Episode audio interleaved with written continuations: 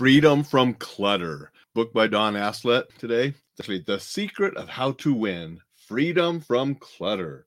Don Aslett, best-selling author of Is There Life After Housework?, one of his first early books. And we're going to talk about that and a couple of the concepts in it today on Coffee with Alan. Appreciate everybody joining me, listening. As always, I do really appreciate everybody commenting, sharing, listening. You know, I'm here today with my wisdom cup instead of my book cup, just because I'm going to share a little bit of wisdom from Don Aslett, who is one of my favorite authors. And so we'll talk a little bit about that.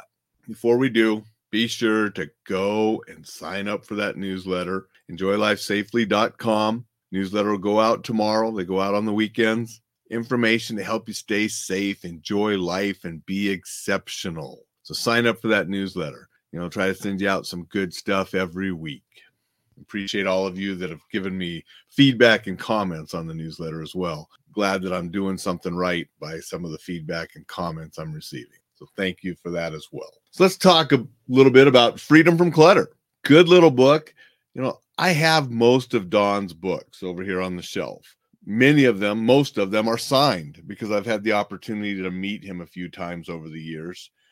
Really respect the man, enjoy talking with him, you know, meeting him and sitting down and talking has been a pleasure. Reading his books have always been fun and educational, a little entertaining as well. Read his autobiography, and when that came out, he sent me a signed copy of that. Really enjoyed that, and I've enjoyed all of his books. Many of them are on cleaning and de-junking. Some are on time management. He has a couple on writing. He has some on business principles. So there's a variety of things that he has written about from his own experiences. I mean, the man's a genius. I mean, he created a huge cleaning business and has done just so much and just prolific, you know, butt in a chair, fingers on the keyboard, pumping out the books over the years. Good morning, Jay. Good morning, Vicky. Appreciate you guys being here.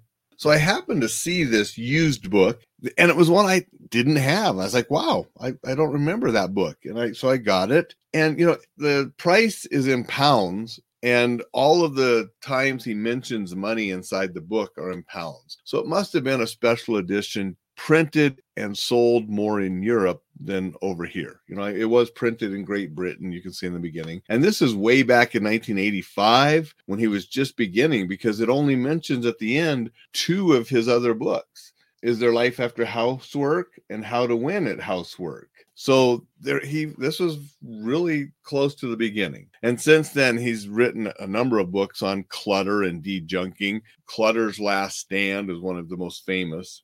And this book has similar things into those other books that I've read, but it's just a good kick in the pants to help you get rid of the clutter and the things in your life that you don't need. And if they're not bringing you joy, if you're not using them, and especially if they're costing you time and money and energy, why do you keep those around? You know, if you're not benefiting from it, and it's actually taking away from your life, get rid of it. You know, that's his core message. And he talks about all sorts of things that we accumulate and collect and keep, and they don't bring us joy. We don't use them. We move them. We shuffle them. We spend time with them. We spend money on them, and they're not doing us any good. And he just talks about getting rid of those. And it's not just stuff. You know, he even goes in and talks about people in our lives. If there are people in your life, lives that are detracting from your enjoyment, they are emotional drain, they're draining on you and your time and your resources and so forth, so forth, maybe you need to reduce them in your life as well. And so it's just a good little book. All of his books are really easy to read. You know, he always has these great illustrations. And he, again, says, if something's bringing you joy and you like it in your life, wonderful. Don't get rid of it. If you're using stuff, don't get rid of it. It's the things that you haven't touched. You haven't worn the clothes. You haven't looked at that. It's just taking up space and you never use it. You never wear it. Why are you keeping it if it's just costing you? And then he even goes into, you know, people have storage units full of stuff because they don't want to get rid of it. So they are paying for a storage unit and stuff sits there for years and years and years, never looked at, never used. Then people die and your descendants have to go deal with it. Now, I've had to go through a couple homes filled to the brim with stuff when relatives have died. And it's not fun. Nobody likes doing that.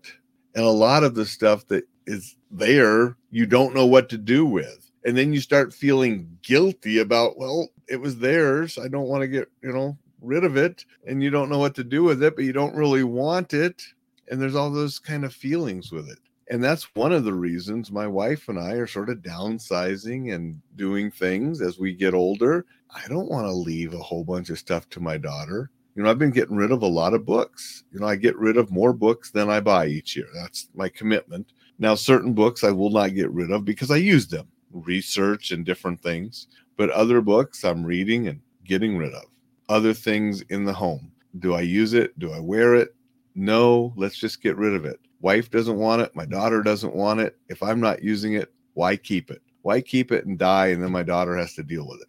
So this book, very good motivation and practical tips and suggestions and encouragement on getting rid of stuff so you can live and enjoy what you do have more so.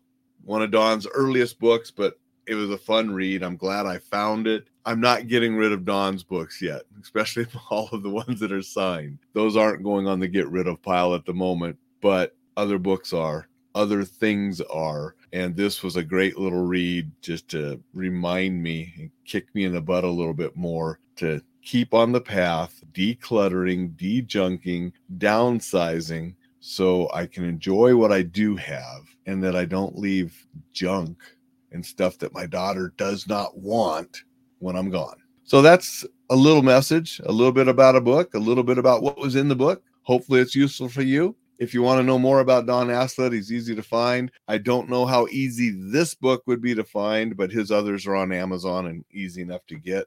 Really respect and enjoy his writing and enjoyed meeting him, you know, the times I've had a chance to meet him. He's down there in Pocatello, Idaho, and he has a museum of clean and fascinating place to visit if you ever go through Pocatello, Idaho as well.